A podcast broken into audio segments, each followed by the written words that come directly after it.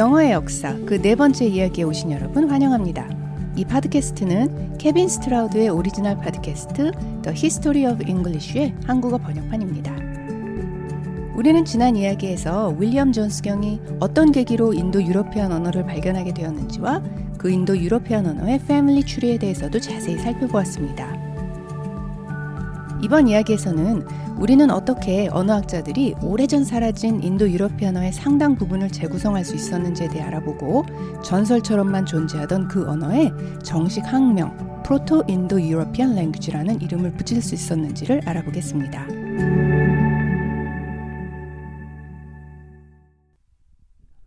인유에 관한 초창기 연구의 대부분은 북유럽, 특히 독일 지역에서 이루어졌으며 당연히 연구의 많은 부분이 초창기 절메닉 계열 언어들에 집중되어졌죠. 아시다시피 영어는 절메닉 계열 언어들 중 하나였기에 이 초창기 연구들은 곧 영어의 연구에 다름없었습니다. 이 분야 연구에 있어 가장 중요한 사람들 중 한 명이 바로 이번 이야기의 주인공인 제이콥 그림인데요. 독일어로는 야코프 그림이라 발음합니다. 그림 동화의 저자 그림 형제, 그림 브라더스 중 한 명으로 우리에게 알려져 있지만 사실 그는 단순한 동화 수집가가 아닌 당대의 저명한 언어학자였으며 독일어와 독일 문학 연구의 선구자였습니다. 따라서 우리는 잠시 시선을 독일로 돌려 오늘날 그림의 법칙, Grimm's Law로 잘 알려진 언어 규칙들을 살펴보고 어떻게 이러한 규칙들이 언어학자들로 하여금 수천 년 전 사라진 인유어의 상당 부분을 재구성하는 데 도움을 주었는지 살펴보죠. 지난 두 번째 이야기에서 우리는 어떻게 윌리엄 존스 경이 인도에서 인유어의 존재를 발견했고 이 인도 European 언어가 1800년대 언어학 개론을 세우는 데 있어 중요한 역할을 했다는 것도 알아보았죠. 또한 1800년대 초기 독일의 언어학자 프란츠 밥은 고대 산스크리트어의 구조와 활용을 심도 있게 연구한 결과 산스크리트어가 라틴어, 그리스어, 현대의 영어 및 다른 유럽 언어들과 밀접한 관련이 있음을 알아내어 윌리엄 존스의 연구에 신빙성을 더하게 됩니다. 이러한 연구들은 곧 현대 유럽과 인도의 먼 옛날 조상들은 한때 함께 살며 공통의 언어를 사용했을 것이라는 결론에 도달하게 되죠. 특이할 만한 사실은 그 당시 언어학 그리고 인도 유러피아어에 대한 연구는 다른 어느 지역에서보다 독일에서 활발히 이루어졌는데요. 따라서 언어학 초창기 저명한 학자들은 대부분 독일인이거나 오스트리아인이었습니다. 이것은 후일 줄메닉 계열 언어들 중 하나인 영어의 역사를 연구하는데도 초석이 되었는데요. 그렇다면 왜 독일이 초기 언어학 연구에 선봉에 서게 되었을까요? 그것은 결론적으로 프랑스와 그 당시 프랑스의 통치자 나폴레옹 때문이라 하겠습니다. 1700년대 후반 독일은 약 300여 개의 정치적으로 독립적인 소도시들로 이루어진 느슨한 연합체에 불과했는데요. 바로 이웃하고 있던 프랑스가 당시 유럽 대륙에서 주요 세력으로 군림하고 있던 반면 우리가 현재 알고 있는 독일, germany는 당시 아직 제대로 국가의 형태를 갖추지 못하고 있었습니다. 프랑스에 비해 산업도 적었고 도시의 인구도 적었습니다. 그리고 프랑스의 팽창주의 정책에 따라 나폴레옹의 독일 지역 침공과 점령이 뒤따르게 되는데요. 이 결과로 독일이 나폴레옹과 프랑스의 지배하에 놓이게 되면서 독일에서는 국가주의가 싹트게 됩니다. 소규모로 시작된 도시들의 저항 운동은 곧 전체 독일 지역으로 번지게 되며 이는 곧 독일 민족들을 하나로 결합하려는 움직임으로 이어집니다. 독일인들이 도시연합체에서 단일 국가로의 변화를 꾀하면서 당시의 개화적인 사상이었던 프랑스적인 모든 것이 거부 혹은 금지되었고 그 대신 보편적인 독일 문화와 사상이 장려됩니다. 이러한 극단적인 조치는 초기에는 흩어져 있던 독일인들을 하나로 단결시키는 역할을 했지만 결과적으로는 1900년대 들어 파시즘과 나치즘으로 대표되는 극단적인 사상으로 치닫게 되는데 일조하게 되죠. 다시 1800년대 초반으로 돌아가 보면 이 당시에는 독일의 여러 방언들, 그리고 그 역사에 대한 연구가 활발하게 이루어지는데요.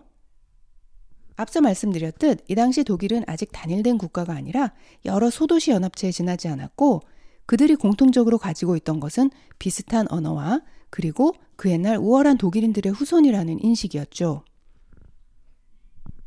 하지만 우월한 독일인과 그들의 문화라는 것이 정확히 무엇이었을까요?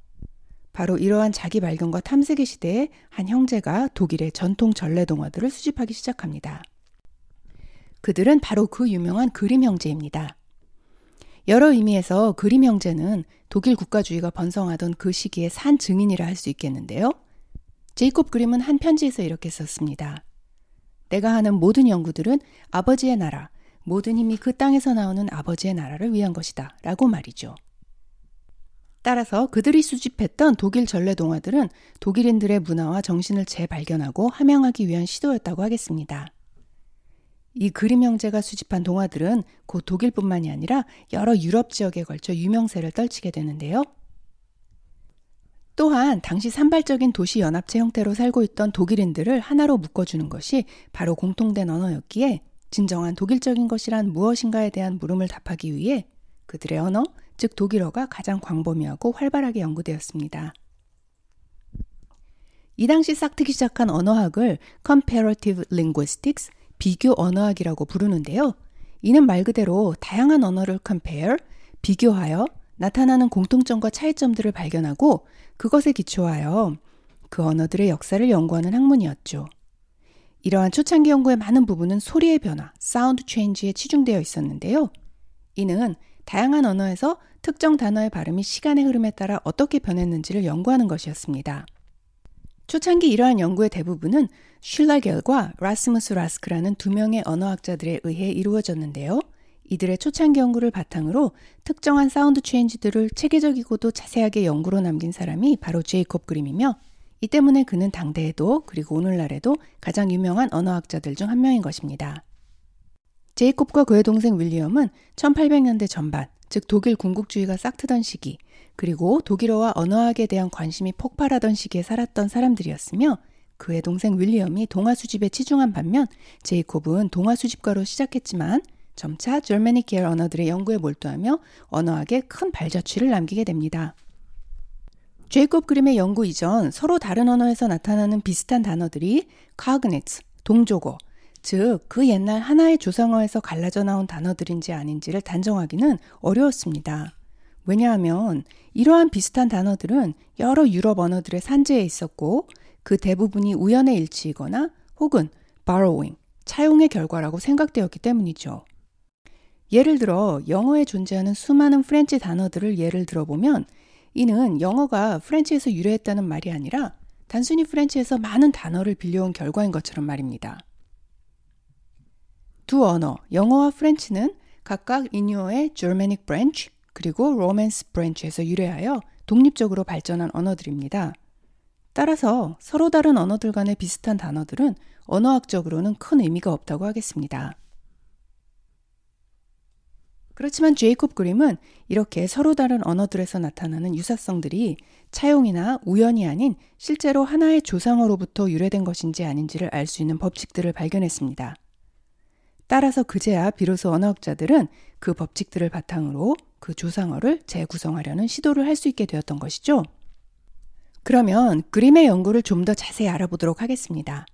그의 연구는 우선 절메니 계열 언어들과 다른 언어들의 단어들을 비교하는 것부터 시작되었습니다. 수천 수만 개의 단어를 비교 분석하는 엄청난 인내심과 시간을 요구하는 작업이었죠. 그리고 그는 그 단어들 사이의 유사성뿐만 아니라 그 유사성들과 차이점들을 설명하기 위한 체계적인 패턴을 찾았습니다. 다시 말하면 이 인도 European 언어에서 파생된 언어들에서 어떤 소리, 특히 자음이 어떤 패턴으로 변했는지를 연구했죠. 그리고 수천 개의 단어를 비교 분석한 결과 그는 특정한 소리의 변화, 즉 sound change가 이러한 언어들 사이에서 실제로 빈번히 일어났음을 결론 짓습니다. 더 중요하게는 이러한 사운드 변화가 Germanic 계열 언어들이 인유어 branch들 중 하나로 갈라지면서 일어난 체계적인 변화들 중 하나라는 것을 발견했죠. 첫 번째 예는 팟캐스트 첫 번째 이야기에 나온 것으로 이미 여러분에게도 익숙한 것일 텐데요. 고대 인유어에서 나타나는 P sound가 라틴어에서는 오리지널 P sound로 유지된 반면 Germanic 계열 언어들에서는 F sound로 바뀌었던 예를 아실 것입니다. 이것이 그림의 법칙, Grimm's Law 중 하나입니다. 그 예들 중 하나가 영어의 아버지, F-A-T-H-E-R, father 였는데요. 인도의 고대어, 산스크리트어로 father는 pita였죠. 라틴어로는 P-A-T-E-R, pater였고요. 고대 그리스어에서는 라틴어와 매우 비슷할 것이라 여겨지는 pater입니다. 그리고 Old English에서는 fæder이었습니다. Pita, Pater, Pater, Fæder, Father 이 모든 단어들은 cognates이며 인유어 P sound가 라틴어 및 그 계열 언어들에서는 유지된 반면 Germanic 계열 언어들에서는 F sound로 변화한 예입니다. 또 다른 예로는 발을 나타내는 FOOT, foot이 있었죠. 산스크리트어로는 POD, pod, 라틴어로는 PED, ped였습니다. 그릭에서는 POUS, pus였죠. 이는 영어를 비롯 다른 절메닉 계열 언어들에서는 모두 F 사운드로 변했습니다. 이렇듯 P 사운드에서 F 사운드로 변화한 다른 예도 많이 있는데요. 영어의 물고기 FISH, fish에 해당하는 라틴어 단어는 PIS, CIS, piscus인데요. 이는 별자리 물고기 자리에 PIS, CES, Pisces의 기원입니다. 라틴어의 PYRE, fire는 영어의 FIRE, fire가 되었고 라틴어 PYRE, fire도 그 모습 그대로 영어로 유입되어 영어에 불을 붙이는 장작덤이라는 뜻이 되었습니다. 여기서 유래된 pyromania라는 단어도 있고요. 불 붙이기를 좋아하는 사람, 즉 방화광이라는 뜻이죠. 이러한 P 사운드에서 F 사운드로의 변화의 흥미로운 예는 바로 영어 단어 pen, pen인데요. pen은 penna는 라틴어로 깃털을 뜻했으며 예전에는 글을 쓸 때 깃털을 사용했기 때문이었죠. 따라서 라틴어 penna와 영어의 feather, feather 이것은 cognates이며 여기에서도 라틴어의 P sound가 영어의 F sound로 변화한 것을 보실 수 있습니다. 그리고 French에서 P-E-N-N-E로 스펠링하던 것이 나중에 N-E가 생략되며 영어의 P-E-N, 펜이 되었습니다. 라틴어와 영어의 유사성에 대한 이야기가 계속 나오는데요. 이는 영어가 라틴어에서 유래했다는 이야기는 아닙니다. 하지만 라틴어는 그 시작을 2000년 전으로 거슬러 올라가 영어의 시작부터 성장까지 전 시대에 걸쳐 영향을 끼쳐왔으며 인유어에 훨씬 가까운 형태를 유지하고 있는 언어이고 또한 전 시대를 거쳐 유럽의 교양 언어로서 많은 문서가 남아있기에 오늘날 그 영구적 가치는 비할 바가 없이 중요한 언어입니다. 이렇듯 인도 European 언어의 P sound가 라틴어에서는 같은 P sound로 유지된 반면 Germanic 계열 언어들에서는 F sound로 변화했다는 사실은 제이콥 그림이 발견하고 정리한 9개의 소리의 변화, sound change들 중 하나인데요. 그림은 먼 옛날 어떤 시점에 인유어를 공통적으로 쓰던 사람들이 여러 지역으로 이동을 하였고 이러한 다양한 부족들은 시간이 흐르며 서로 간 고립되어 살아감에 따라 그들의 언어에 각각의 다양한 특성들이 생겨났다고 결론 지었습니다.